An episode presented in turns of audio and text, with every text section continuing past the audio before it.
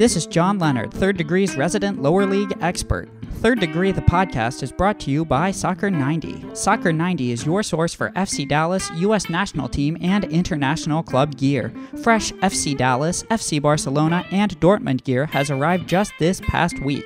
Check out all of the new arrivals on soccer90.com. Remember to use offer code Third Degree at checkout to receive 20% off your order. Some exclusions may apply. Well, hello there, FC Dallas Curious fan. Welcome to another episode, number please, 152. of Third Degree, the podcast. Hi, me, Peter, this, Dan. Hi, Dan. Hi, this Buzz. And this is Buzz. Oh, I thought you were dissing me. I, No. Sorry, no. Oh, Oh. no, no. I thought you said diss buzz. I was I felt bad for a second. No, Peter's we going to never. drop a diss track on Buzz. That's Yeah. terrible. You're everybody's hero, Buzz. How could we diss No, you? I don't think that's true, but happy to be here. Hope I can help the ball club. Uh, all right, we'll we'll try this. Uh, we'll try this mount again. Uh, your hero, my hero, everybody's hero, Buzz, editor, founder, third degree. Hi, Buzz. Come in, Buzz. Hi, hi guys. How, how's everyone doing today? Oh, we were good when we ended up opening the mics before we hit the record button. Yeah, yeah, We're still good. still good. Still oh so very good, especially now that's right upon the moment we started recording this, all this Jerry Jones news started Yeah. breaking. I mean- and I'm, and I'm tickled to no end because that's Yeah. very funny to me. I mean, not what we cover, but man, it's going to be delicious. Yeah, Do you know you what the wa- crazy part is? That 25 year old woman turned out to be Brad Namdar. Hey, 25 years. That's as long as I've been doing this covering FC Dallas stuff. Well, she's officially the um, what would how would what would be the best way to do it? She's officially the um, bad luck charm that's kept them from winning the Super Bowl ever Yeah, again. Yeah, we used to joke. We used to call that a Hooters fun baby back when Chipper Jones was developing those things. Well, goodness gracious. Uh, okay, I'm assuming every by the time somebody listens to this, they'll be very aware of what we're talking about. But it's brand new news for us in the last five minutes. So Yeah. uh, there you go. Okay, uh, Buzz. So here we are after week two of the new 2022 FC Dallas Football Cl- uh, Football Club Dallas season, uh, and I gotta say, after losing up in New England one nothing it's it's one of those weird deals where that game feels better than the tie they got against Toronto the week before. Yeah, I was going to say, if you're into the positivity of this season, uh, this offseason carrying into this season, 100%, this bad result in New England is a positive thing. You should feel good about this game. That was a better road performance than we've seen in years out of this club. Uh, they were able to find a way to be in the game, legitimately in the game. The PK is unfortunate; it happens, but they're there and they had more opportunities than New England. So you're on the road against one of the best teams in the league. That's that's good. That's a positive step in a good direction for this club. I, they're not going to win MLS Cup this year. Don't get me wrong. I'm just saying, like compared to some of the dog awful games on the road we've witnessed the last couple of years, this is remarkably better. And if it sounds like I'm really upbeat, it's because I am with how much of a step forward that was. All right, Dan, you wrote yet another excellent review of the game, uh, and I'm looking forward to the idea and the thought that maybe for the next, I don't know, 30, 40 minutes, we're going to do nothing but shit on Jader Obrian. I knew that was coming. Yeah, kind of deserved it, didn't he? He was awful. Oh my God. Thank God Alan Velasco is here because I swear if I never see Jader Obrian in a Dallas jersey again, it'll be too soon. So, funny thing about that little takeaways thing, I wrote 1,400 words. About 700 of those were just on Jader Obrian. yeah. I, okay, because I know that a lot of people are new and a lot of people are learning. What is it specifically that we see that makes us all go, oh my God, please get him off the field? Well, if it's not his Forrest Gump runs out of the stadium, not really understanding what's going on. Um, It's Forrest he's Gump runs. he- he's a child. Um, there was a point in the game where even Steve Davis called him out. Uh, he's standing in a quote unquote offside position for a, a throw in. Obviously, you can't be offside. but then the ball doesn't go to him. So he kind of stands there and he just starts walking around. If he ran back five yards into an onside position, he can contribute to the attack. He can keep the ball uh, up in in New England's third. Instead, he kind of just stands there. Somebody sees him looking like he's ready for a pass, like motioning that he wants the ball or that he should have got the ball from the throw in. So they pass it to him and he just walks by it because he's offside, lets it go out for a goal kick. And it's like, that's the sort of that's the sort of stuff that gets you frozen out of a team. Players are going to be like, well, I'm not going to pass to him. He's a liability. There are other times he's diving uh, in the box, and there was a there was an instance at the end of the game. He's on the yellow card. He dives in the box. About ten, about forty seconds later, he dives again. The thing is, he's he's too busy sitting on the floor complaining to not notice that Nanu is trying to keep the play alive and win the ball back. Uh, ball, you know, immediately comes down the other end. They were kind of lucky that that entire right side got bailed out by the fact that New England just couldn't put a couple of passes together on what could have been a, you know, a, a last minute breakaway to make it 2 0. It's just, you know, between that and arguing at the referee about absolutely nothing, he's just spending too much time doing negative things that aren't about the game itself. He's had two yellow cards in two games. He's had one foul in those two games, and that one foul was, well, nothing. I mean, it was uh, it was the one given advantage on Andrew Farrell, and he then uh, actually held on to his legs, and if the ref's back hadn't have been turned, would have got a yellow card before the yellow card. Buzz, so here's the thing. What is the worst part of Obrian's? Uh, well, let me say this. I find this all very weird because one of my favorite things I tend to like about players are players who try really hard or put out a lot of effort. And I don't think we could ever, other than uh, Dan's excellent example of being caught offside because you were being lazy, because I think that's a that's almost unlike him in many ways because if there's a guy that appears to want to run and put out the effort, it's Obrian. But what other than so what is the worst part of it his game? Is it the fact that he can't pass very well? Is it that he doesn't know what runs to make?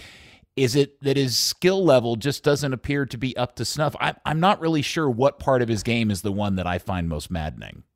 Well, for me, the most maddening part is the um, the diving and the shenanigans and the uh, the stuff that's getting the yellow cards and the not backing off the distance. It's the histrionics is what for me is the most maddening. You know, if you have a guy who's making decisions you don't like, you can work on him, you know, teaching to get him to go to do what you want. If he doesn't play the defense you want to do it, you can work with him to play the right kind of defense. Most guys that get to this level can take some level of coaching and adapt their game. They're not robots, right? They're not they're not unautonomous. So the the part that gets him in trouble was the first half of last year with all the diving you remember. And so once he figured all that out and put, sort of put his head down, then he was perfectly acceptable over the back half.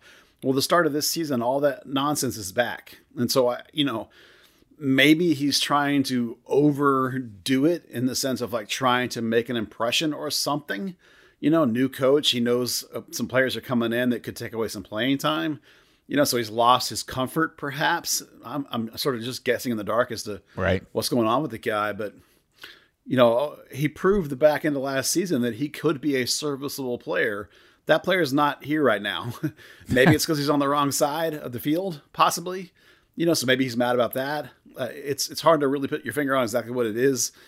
You know, but it's it's that it's the mental side that's such an aggravation. And, and there's actually something I want to talk about with this coach later that it's going to come up that'll is not going to be good for somebody who doesn't isn't mentally with it. you know, in terms of the concepts here.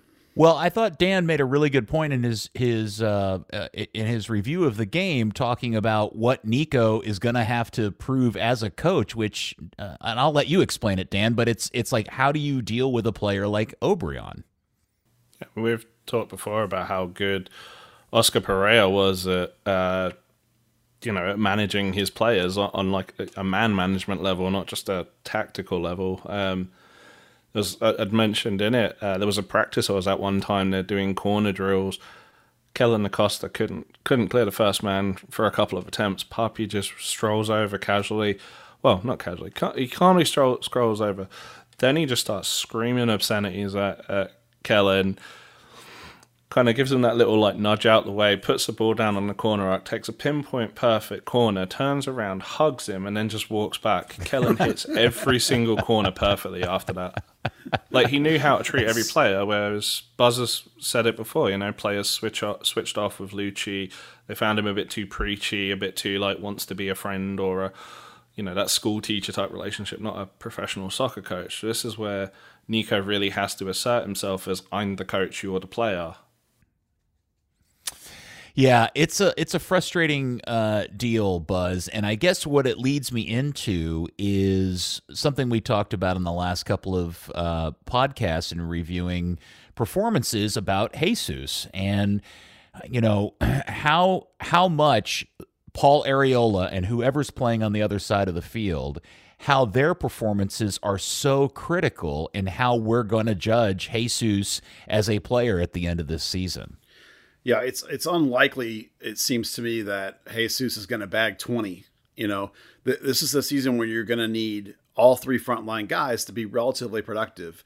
Uh, they're all, they all have similar profiles in terms of the kind of numbers they put up, both goals and assists. None of them are really high assists or really high goals guys.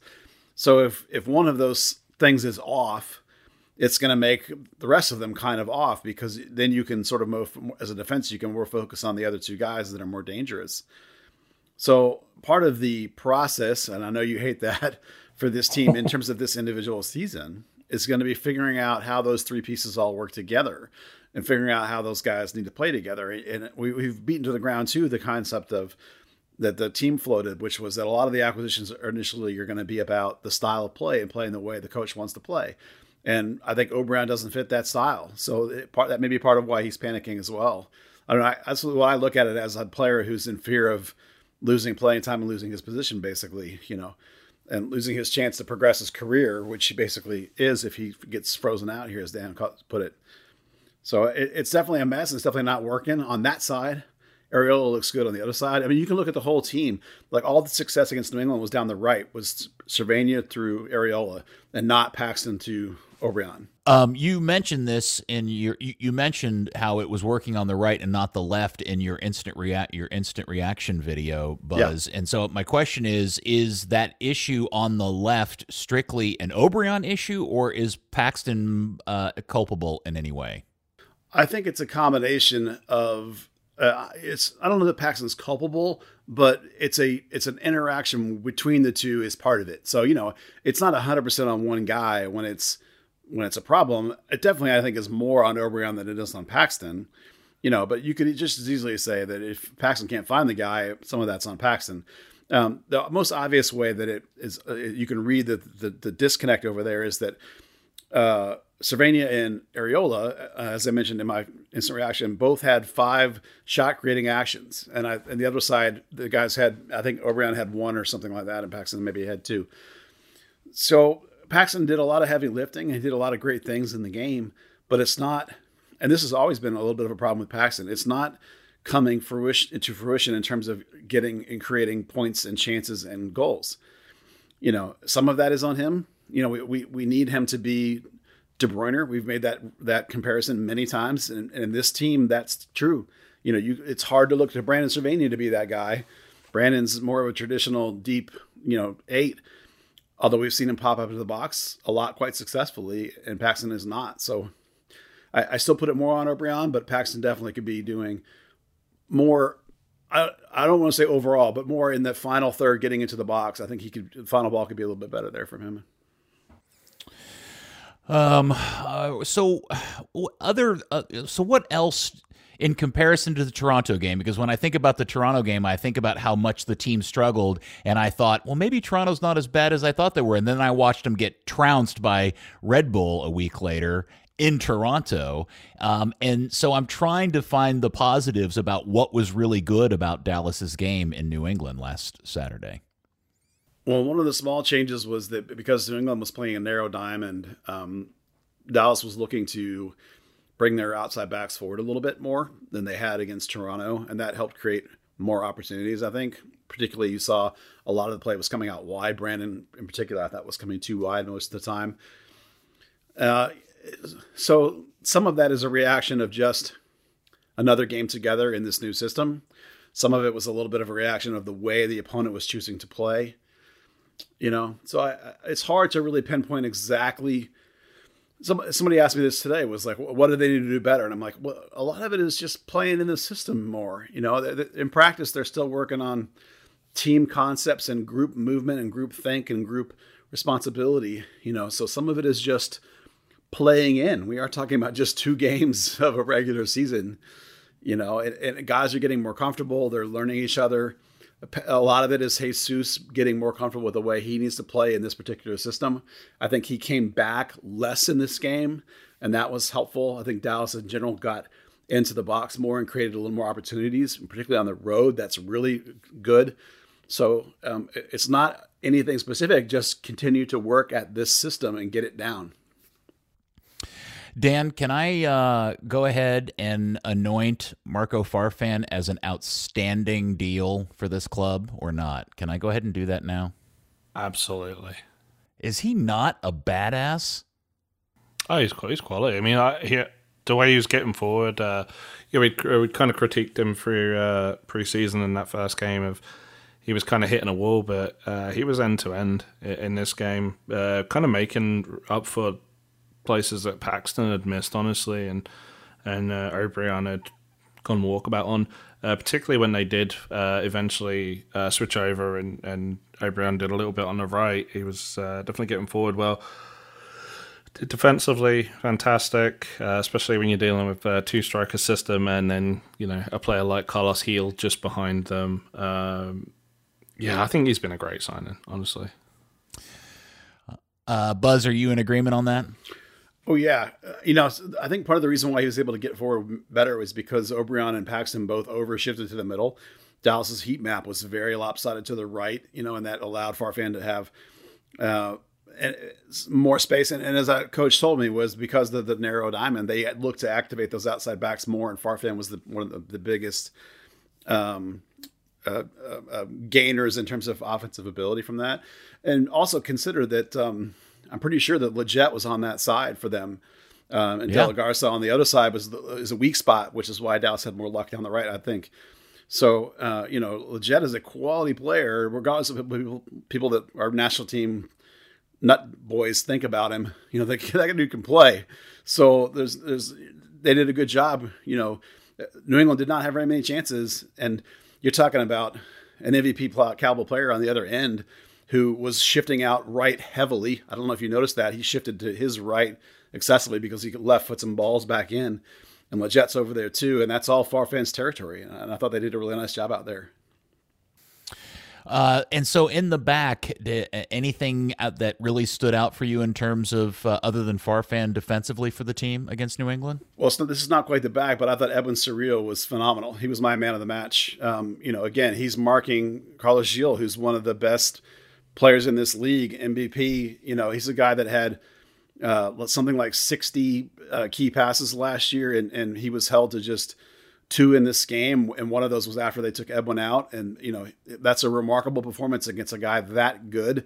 Like if you listen to the Revs broadcast, like I did, they were raving about Gil and how great he is, and then they were even talking about in the first half. They mentioned multiple times how all of Gil's contacts touches were him coming back to midfield to try and find the ball and going away from goal instead of towards it. And the Dallas was in, and that to me that's Edwin, you know, turning him and making him have to receive and go back to find it like that.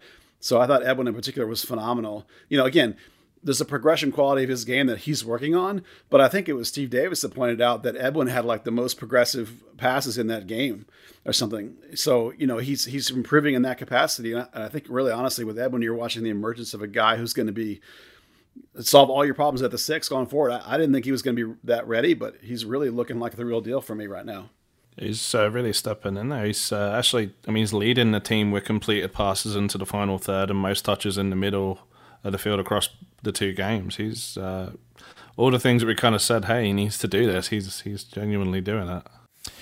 So Buzz, uh, if I if if you look at the uh, New England game and you want to take a critical eye to it, it is and and this also gets back into the Toronto game a little bit as well, which is the creation of opportunities and real big chance moments. And I, I feel like if there's something the team's really struggling to uh, put out so far in two games, and, and, not that we have a giant sample to do this, but if I am worried about something, and maybe this is all tied in part to Obrian's performances as well, is I'm just not 100% sure I quite yet see how Nico's system is going to consistently create chances. Yeah, I, that's the thing is I don't know that it really does. Um, you know, it, it's not like he's sat down with anybody and, and like laid out, here's exactly how we're going to play but he's talked to me a little bit about the idea of this mid sort of territory, um, this mid block sort of territory, and how they need to be smart about pressing. They're not going to high press all the time. They're going to per- press strategically. And he's he mentioned the other day about Jesus, you know, working overworking himself, and the reason they went to the four four two late in the New England game was because that Jesus had done so much hard work. They wanted to put a second striker in there and sort of let him not have to do quite as much of that kind of thing late you know? And so the idea i think as as we're as we're learning mostly by watching is this uh, and i think it's partially related to the weather here honestly um, is this idea that you're going to control the pace of the game and you're going to keep it slow and you're going to keep the opportunities kind of limited for both teams. And as you saw in the new england game that's why they're in that game right? Because they're limiting new england's opportunities and then when Dallas does get the ball, all the emphasis in training we're seeing so far is about, you know, alacrity of ball movement, quickness getting forward, not sort of dilly dallying around and being aggressive and getting forward ahead and getting some opportunities. The trick, of course, is that you have to take them when they come. Then you you can't if you're not going to have a high volume of opportunities, then you have to be more efficient about your opportunities. And you remember that the coach has talked a lot in reference to Jesus about what a clinical finisher he is. So again, that comes back to the idea of Jesus learning the position and, being in the right spots to convert some of these goals. And guys can't afford to be missing on opportunities. So I think volume of opportunities is not something to be looking for this year. You're going to be looking for control of the pace of the game, wisdom of when to go and when not to go, not overworking yourself so that late in games you can go. Uh, this is a concept we're going to come back to, I think, when we talk about training again later this intelligence inside the game is a big concept this year from this coach. Mm-hmm. Yeah. And that also makes me think of that moment when Jesus had an opportunity to tie the game. He, you know, started a play, uh, made a pass, made a great run into the box, and had a clean shot on goal, and he blew it over the top kid, you're making two million bucks a year. You got to at least put those dirt those those on frame. You can't be blowing those over the top. And and those are the moments where I think we're all gonna sit around and you know really start to put pen to paper on uh, on how this is working out. Yeah, efficiency of finishing will be a thing to watch because if if it is ending up like I believe it's going, which is that you will see less opportunities created, then um, you might and some of the days of dominant possession, not Luchi dominant possession where they didn't get forward, but the dominant possession where they did get forward. Um, I, I, think you're going to have to look for that kind of efficiency. Is like if you get three chances, you need to score one. And in a way, that was Pepi's hallmark was his scoring efficiency. So uh, Jesus is going to have to be able to bring that kind of game because if he's if he's only scoring one out of five or six, that's not anywhere near good enough. It's got to be more like one out of three and really great players are even more than that. The top end players in the world, if you give them a chance, they're burying it. I'm sure Lewandowski's numbers are way right. better than one and three. you know, uh, so that's going to be a thing to watch, and you have to look also to it how the service comes. Like one of the services that came into Jesus, I remember was slightly behind him. You know, he was kind of on a near post angle, and it came sort of behind him. When and I think Steve remarked that if it had been in front of him, he would have put it away. You know, that may have been the Toronto game that I'm thinking of, but you know, they're they're still trying to get on the same page offensively. I think so. We're there's some growing pains there, but um, it's definitely something to watch for. Is that that ratio of goal to shot opportunity because you're going to have to be much more ruthless if you're not going to get 20 shots a game. If you're only going to get 12, you got to be on point.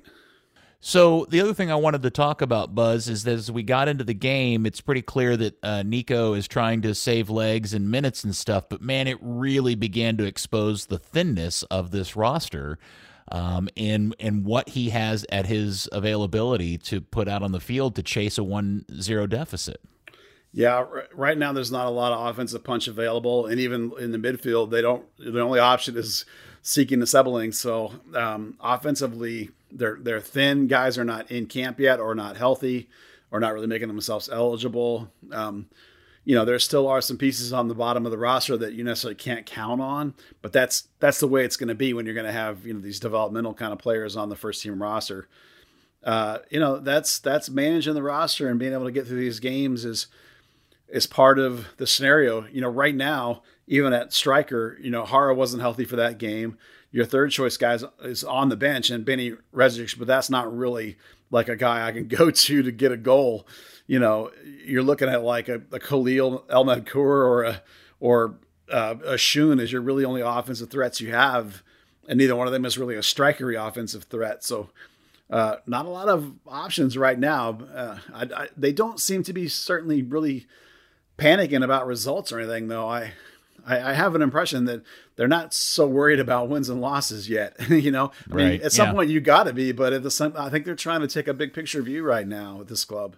Yeah, and and Ntsabeleng in particular, I just want to take a moment on because after the Toronto game, uh, I was a little, um, I don't know, perplexed and like, wow, that's really what they got. Although I will say, in New England, Kidd showed a little bit of uh, guile, and I was somewhat impressed with what he was at least able to do in the short amount of time he was out on the field. Not that it turned into anything, but he wasn't a disaster. How about that? Yeah, he's got some qualities that are interesting. I mean, MLS did a thing about you know about the like if you if you extrapolate his numbers over 90 like the amount of defenders beaten and this other kind of thing are all really exciting which is true. They really are but it's a tiny small sample size and he's coming into games when they're chasing it and the other team's defending heavily you know so some of that's misleading but uh, there's a ton of qualities there that are really interesting and that you like in terms of a prospect but the idea that like your best attacking prospect or your backup eight prospect is a prospect that there is no uh, you know, veteran kind of guy that you can go to in a lot of these spots. Like with Franco Jara missing, there's no veteran striker to come in.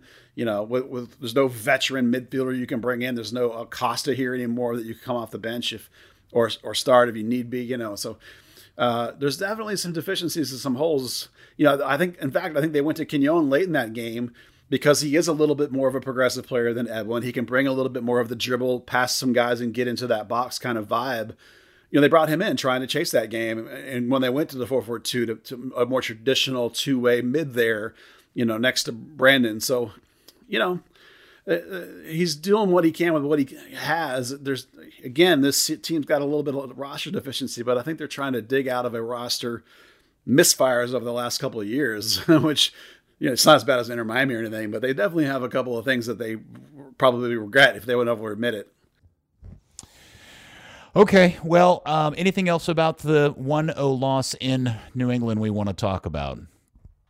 Uh, yeah, I think it's important to note the increased minutes for Nanu. You know, you can see them pushing him towards being a more game ready player. You know, bringing him in earlier. It'll be the question will be, and we'll, when we get to the other end, like is he, is he close to being ready to come in? Not that I thought Ema was poor by any means, but when you when you see a guy whose minutes are going up each week, and when you see a guy coming in who's more of a prime of his career kind of player, you don't bring in a guy like that to just sit on the bench. Not likely. You know, you want to see him challenged to actually start, uh, which will be good for Ema too to have a challenge. So that's something to note. I think.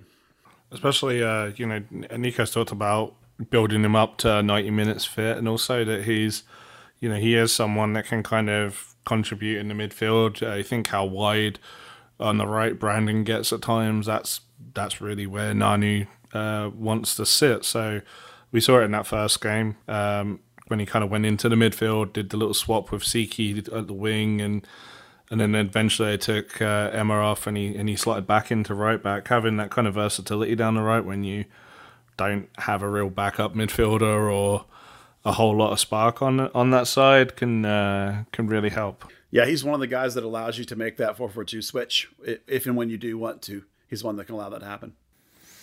All right. Well, Buzz, we did hear that uh, Wednesday practices have been closed, and Yep. there is uh, a hell to pay for that. But you did go out yesterday, Tuesday, to practice, and you did get to talk to the coach. I did. Would you care to share with the group, please, sir? Yeah, one of the things I've I've noticed, I think, going on is that the reliance on the, or the emphasis he puts on um, soccer intelligence, uh, and a lot of the drills that they do, particularly early in training, are designed to not just be like get the feet going and get the legs going, but also get the brain going. And that what they have complicated patterns in them, and then they mid flow they just reverse the patterns, which is not as easy as you would think when you've been going around a circle doing these cones and flags and passes and jumping hurdles, and all of a sudden it's like turning that around and go the other way.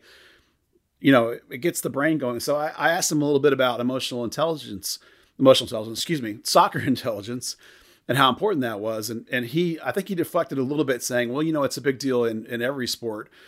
But he definitely put, is putting a lot of emphasis on that. You know, we're seeing talk from him about like the formation changes or the patience in midfield and the wisdom of midfield. Um, you know, knowing how to control the game, knowing when to press and then when not to press. And I've heard discussions from a couple of different people now that they've really upped the level of prep, uh, film prep, scouting prep, books on players, breaking downs of rosters. Now, every coach has always done that, but apparently this coaching staff goes to a higher level of detail and depth and emphasis than we've perhaps seen before here. Uh, whether that's a good or a bad thing, I, I don't know. I, I, right now, I think it's a good thing. In mid August, will I still think it's a good thing uh, when people are burning out and getting sick of it? You know, that's going to be a question. But definitely that emotional. Not I keep I keep my brain keeps putting that under the soccer intelligence uh, is being asked for more here uh, now, and I think that's a really good thing. And then beyond that, uh, I, the a couple other things we talked about were, you know, why he had gone to the four four two, and if he was happy with it, and it, and it was been different now in each game while he's done it. You know, the talk in this one was about getting some help in there next to Jesus. Um, and, and, also, uh, just an observation uh, that I wanted to make related to wisdom is it note to me it looks notable and i'm hoping it's not because he's hurting that paxton has dialed it back a little bit in training. And i don't know whether he's not going so crazy this year.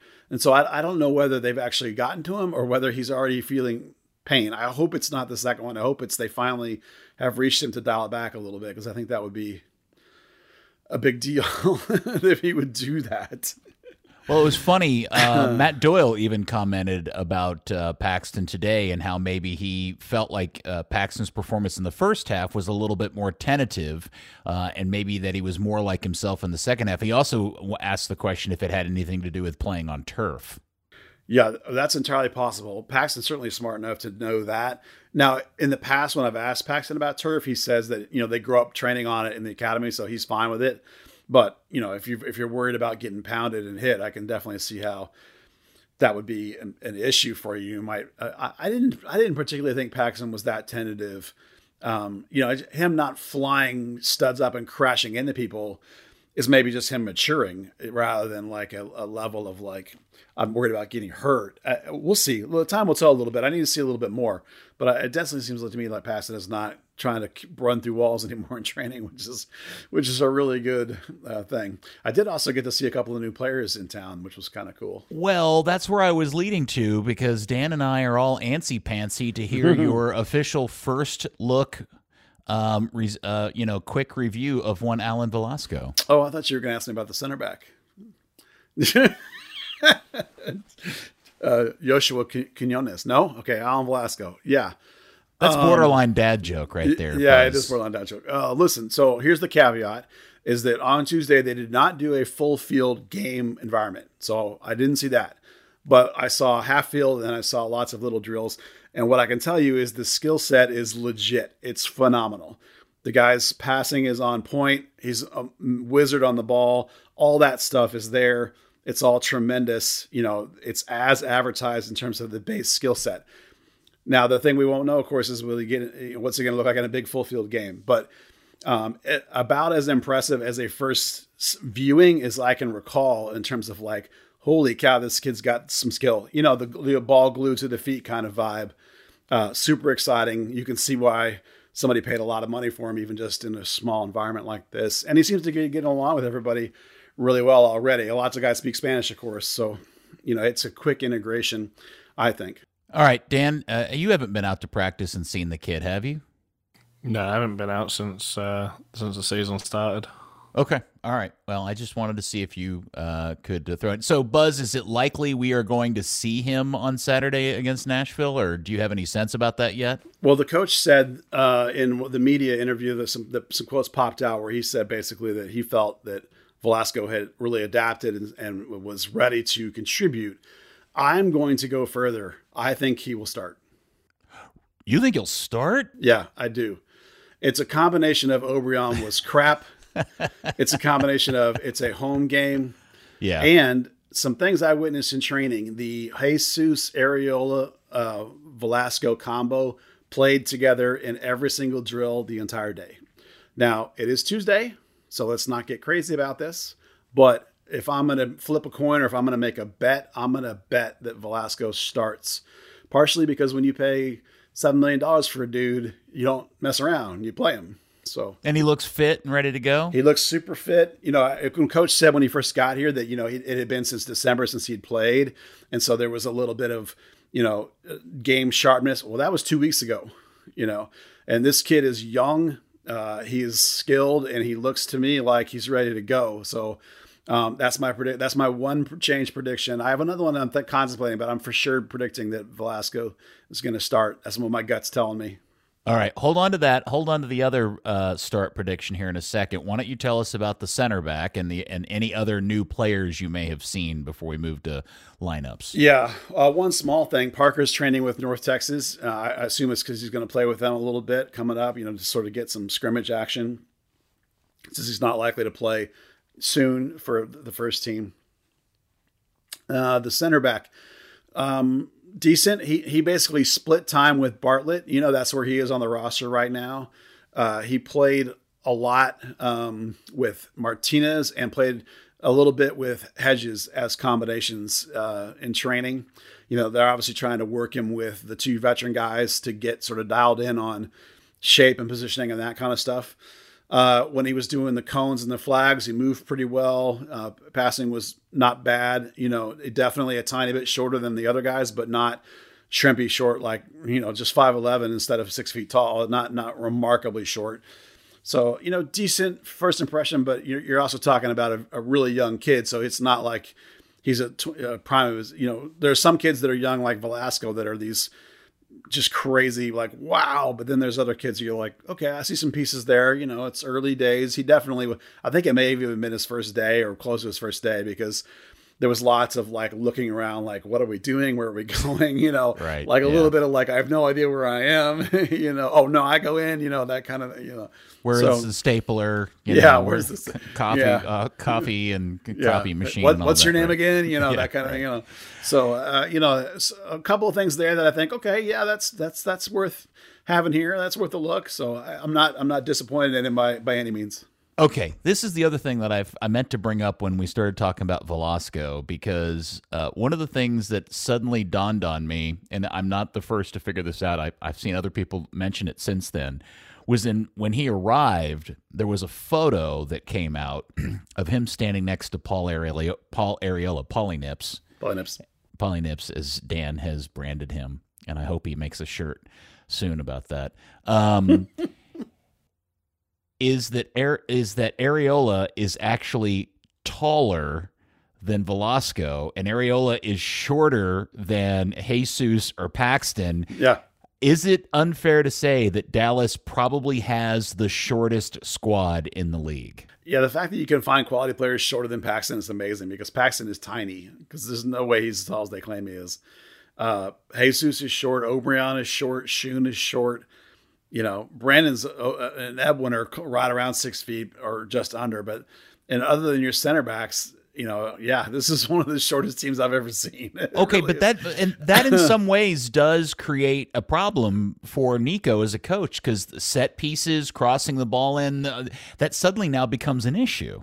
Yeah, uh, when at the Toronto game, I was actually laughing about this with um, somebody I was talking to about. I can't remember who it was. When when I was looking at the Dallas team lined up for the national anthem, and the two center backs were at the front of the line, and then the the the goalie, and then it was way down here, like at their waist. The other seven guys were all five foot five, tiny little dudes. it really was remarkable. So you know, this is not a team that's going to score a lot of set, a lot of set piece goals. I don't think, unless Hedges gets a couple. But yeah, it's you have to wonder about uh, corner defending with a team this small. Um, you you hate to take off quality players just because they're small, but when everybody is small, then you start to worry if you can actually do it. Uh, there's a couple of guys that are a little shorter that have good ups that can defend a little bit in that regard, and then you just got to hope your keeper and your center backs can can clean up enough stuff because it definitely is a it definitely was a concern that I noted. We'll see how it plays out. Okay. Dan, you have any height issue uh, comments or thoughts you'd like to throw in there? Well, they're not as short as Michael Barrios, so there's that. they might uh, be. Okay. I don't know, man. I, uh, Michael small. Barrios. I mean, Barrios is the smallest guy I, th- I, ever remember on this team, but I'm not sure Velasco and Arriola are that much taller than he is. Yeah, that Arriola's like five five, I think. Uh, Barrios was five two. Pax isn't as short as I mean, he, he's definitely had a growth five spurt. seven, five eight, right? Man, I don't think he's five seven. Really? Who's that? Yeah, Paxton. I Paxton's. So. I think he's he's about. He's a little bit taller than he. You know. I, I, look, I'm six two, and when I'm standing near Paxton, I don't get the sense that he's incredibly short, like I used to with Barrios or Diaz or, um, or uh, you know, anytime I've even been close to you know somebody like Arriola or Velasco. I, I they they just immediately come across as height challenge to me. yeah. Paxton doesn't. Uh, Paxton you know. and especially Jesus. I mean, they're like their later teen years. They definitely both shot up a couple inches. Yeah, and again, the only reason why this is an issue is that all of them are short. It's not like you know. Yeah. I mean, the only people that aren't really short on this team are Hedges, Martinez, uh, Tafari and then you're kind of lucky that Cerrillo and Brandon aren't, you know, kind of like average, you know, yeah. un- just under six, you know, they're 5'10 maybe. Yeah, 5'10, 5'11, something like that. Uh, yeah. Which okay. I mean, that's around where Jesus is too. Say that again? That's around where Jesus is too. Yeah, Jesus isn't tiny. If Thomas were here, he's like six one. that would help. But yeah. I mean, uh, uh, oh, it's what you kind of you know you're getting into is how many times FC Dallas is crossing the ball in these in these two games. And grant there's a lot of low crosses, but anything into the box, you kind of want to have someone with a bit of presence, a bit of strength yeah. about them to kind of free up. Yeah, I, I, agree with you, Peter. Like any one individual player, I don't care how tall they are. But when nine players are five foot five, then you have an, have an issue. And with no height at all, admittedly, Franco Jara has enough height and air quality that like late in the game he's going to be your in the box trying to get on the head of stuff but even he's not huge you know not like Hedges six four or whatever he is. Yeah. You know. Okay. All right, well, let's talk about Saturday. The game is uh, Saturday evening. Nashville comes to town after winning in Seattle. By the way, they're on their extended road trip because their stadium is uh, getting its uh, final construction and completion. So they're on an extended road trip. This will be their third straight. They won in Seattle first, kind of surprising there. Then they got a 1 1 draw against Minnesota last week. Buzz, what are we looking at in terms of your other surprise starting uh, for the lineup on Saturday? Yeah, well, you, you guys know uh, historically that Nashville's given Dallas a lot of problems, and this I think that this new, uh, more patient sort of system will actually benefit to that. Um, the other change I think that is possible is the one that we were talking about actually earlier was is Nanu. Um, you know, he he definitely has a little bit of a presence about him in training. Um, he's not as tight and clinical on the ball as I would quite like. But you can, as I said, you can see them elevating the minutes with him. And there's a question at which you, at the point which you'll think, okay, he's ready to give me 45 or maybe 50. But do you make a swap at halftime or you just start with him and let him go like 55, 60, 65 and see where it is and then switch to Ema? So it, it just, or whoever you're going to bring in to, to switch things up so it just becomes a question of how much do you really want to get him in? You know, is he ready to give you more than a half of soccer? Uh, and I think there's a point at which they will want to start him just to sort of see what they have and how it goes in the system. You know, it, to bring over a player like that and then just never start him doesn't make any sense to me. Like, unless you just think he's absolutely garbage, and I don't think that. So Uh, I, I I think maybe not in this game, but um, you might see him come in as early as halftime or even get that 60 minute run because he's close to being able to go that long. I think. Um, you know, he is relatively fit now. You know, it's not. He's been here what almost a month now, so it's like there's there's plenty there for me. I think that he's getting close to that start. Don't think it's going to be this one, but I think it could be soon. Okay. Uh, I'm assuming that your middle three are still going to be Paxton, Brandon, and Cerrillo, correct? I think so.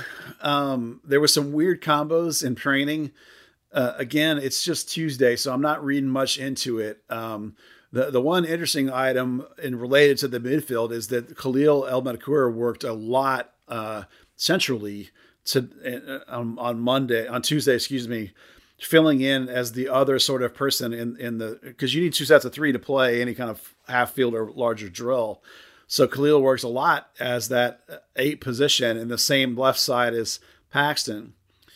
So you, you I, I did ask coach about it specifically, and he talked about Khalil being comfortable in there, comfortable on the ball. He does give you a little more height, you know, if you were worried about having a little bit of that in there at some point in the game.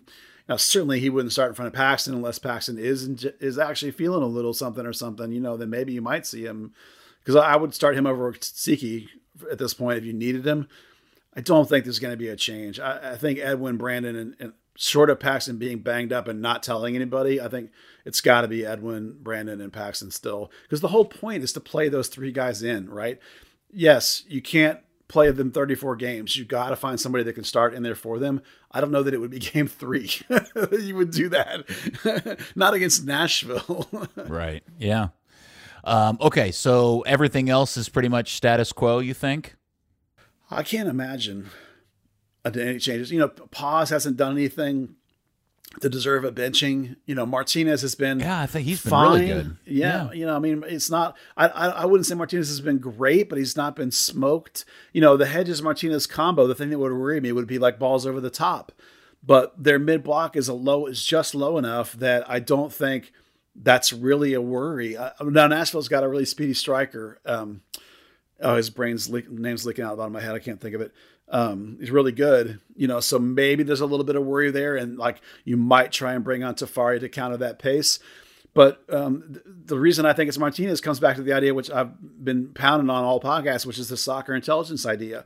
Martinez has played at a really high level for a long time, not Barcelona, but still Spain, high level Spanish play, knows this kind of system, and I think the coach is leaning hard into that game reading and intelligence early with him and Hedges. So I don't think that that will change, you know. And so far he's been okay. he's been fine, right? I mean, not bad, right? Uh, yeah, not a... not great, but I mean, you know, that's like that was one, the, one of the things that triggered me to ask about this the soccer intelligence thing of the coach was like he's leaning hard into players that have that, you know, like so far as not getting a sniff, you know. Yeah, I get it. I don't know, man. Martinez makes me extremely nervous. I he yeah, just fair. I he feels like a guy that's going to get turned and and screwed into the ground at any moment. I don't. Dan, how do you feel about him? Uh, my main concern with Martinez is he's kind of filling that role as the aggressive centre back, kind of pushing forward into the almost that six space. Um, which you've got Randall Leal, you've got Hany Mukhtar, you've got CJ Sapong you know, all pretty quick guys who can get in behind that space and, and you know, force either force Hedges over into a position that he's not entirely comfortable with, or just occupy the space between, uh, or or pull Farfan over from the left and and leave them open there. Um, and then you know sometimes there's a little bit of clumsy play. Uh, so yeah, that it could definitely be cleaner with him there. Although we we haven't seen anything too dangerous. Okay. Buzz, if in fact Velasco starts or even ends up playing in the game, what do you think fans should expect to see out of him? And does his introduction into the team change anything about how Nico's system works or doesn't work? Oh, well, it'll be a better fit for the system than Obrian. It should make the left side with Paxton work a whole lot better um, conceptually because he plays the way that um, Arriola plays on the other side, style wise. He doesn't play like they don't play like Obrian does, which is the bad fit. Um, in a way, let's make an analogy. This is one of the things I asked him about was like, is it fair for us to have all pointed to the national team as a concept for how you want to play? And he said, Well, you know, sort of on a big picture level, sure, but you know, everybody adapts their system to the profiles of who they actually have on their roster. And we have different players in the national team. But for the case of this analogy, for the sake of this analogy, think of the way uh, when Weah plays on the wing for the national team, he's very different than Pulisic or Gio Reyna or Aronson, right? There's a very different style there. Obrian is the same difference in style. If you when you bring in Velasco, you're going to get a match style with Arriola that's going to create the the same sort of diagonal cutting and un, inside out underneath overlaps that that Arriola gives you on the right. You're going to get that on the left. Whereas Obrian's giving you this vertical, you know, try and sort of get in the way that Weah does. Now, I, don't think Obrian's anywhere near the way the player Weah is, and I'm not criticizing Weah. I'm just saying you can see the different kind of style mismatch there with him. No, I think that's a great yeah. analogy. So, you know, Ariel, if Velasco does indeed start, which, as I said, I think he will, you know, it's going to make the system work better on the offensive end, particularly in the final third. When Jesus checks out of those gaps, you're going to have players that are going to hit that gap from both sides now. And I think that'll it'll also work better when he's coming back working with Paxton because Velasco's more of an on-ball combination kind of player, like you get with Brandon and Ariel on the other side. You're going to have it with Paxton Velasco. So uh, I think it should make the system work better. Now the question will be like, how integrated is he team conceptually with these guys? Is he on the same page? And from what I saw in training, I think he really is. So I'm hopeful that it's going to look quite good uh, when you see it. Okay. Um, so that is Saturday night. Man, I'm hoping uh, I uh, the media credential stuff works out so that I can go to the game because I would like to see this thing in person. So I'm trying to hammer that out. Um, uh, let's see what else. Anything else about this particular game or any other FC Dallas news we need to interject here into the pod? I have a tiny piece of North Texas news, but not uh, not so not We're not at the North Texas yeah. Soccer Club portion of the pod yet, I'm, Buzz. I'm, I'm trying to think. I'm, de- I'm delaying while I think about what, what, okay. what else I want You're to vamping. You. We call vamping. it vamping. Vamp- yes. Vamping? Okay, sorry. I'm vamping. Uh, I don't think uh, I have anything. Oh, Franco Jara's back in training, so he should be good to go. Okay, should awesome. retake his place on the bench. I would bet. Dan, do we need to vamp while you come up with content? No, I, when you said vamp, I was like, is that the same as for Jazzle? Uh, no, uh, I mean this Good is Lord. what we rely on you for, Peter, to keep us in order. oh my goodness! I never imagined in my wildest dreams that uh, Dan would bring up genital jewelry for uh, yeah uh, the podcast. Okay, all right. That was not in the rundown on Crayon. It was not written in yeah. Crayon. No, Dan just came up with that on his own. Yeah. So wait, that wasn't Crayon. No, direct direct all emails to Dan Crook yeah. at gmail.com. Okay, uh, let's see. Uh, all right, so now is officially Buzz, the North Texas yep. Soccer Club portion of the podcast. Right. So the the story came out this week. There's a revisit of a story that hit a couple months ago, which is that um, Bayern Munich has signed apparently a guy from Colombia that was part of their Search Around the World reality show, and they're going to immediately turn around and loan him to FC Dallas, is what all the reports said. But of course they're out of international spots. What they really meant was North Texas Soccer Club. So he's going to 19 years old. He's going to come and play for North Texas. Apparently, not confirmed by anybody here domestically yet, but uh, it's the second time it's come up, and a bunch of German Sport Bild and all this kind of stuff picked it up. So I'm sure it's legit.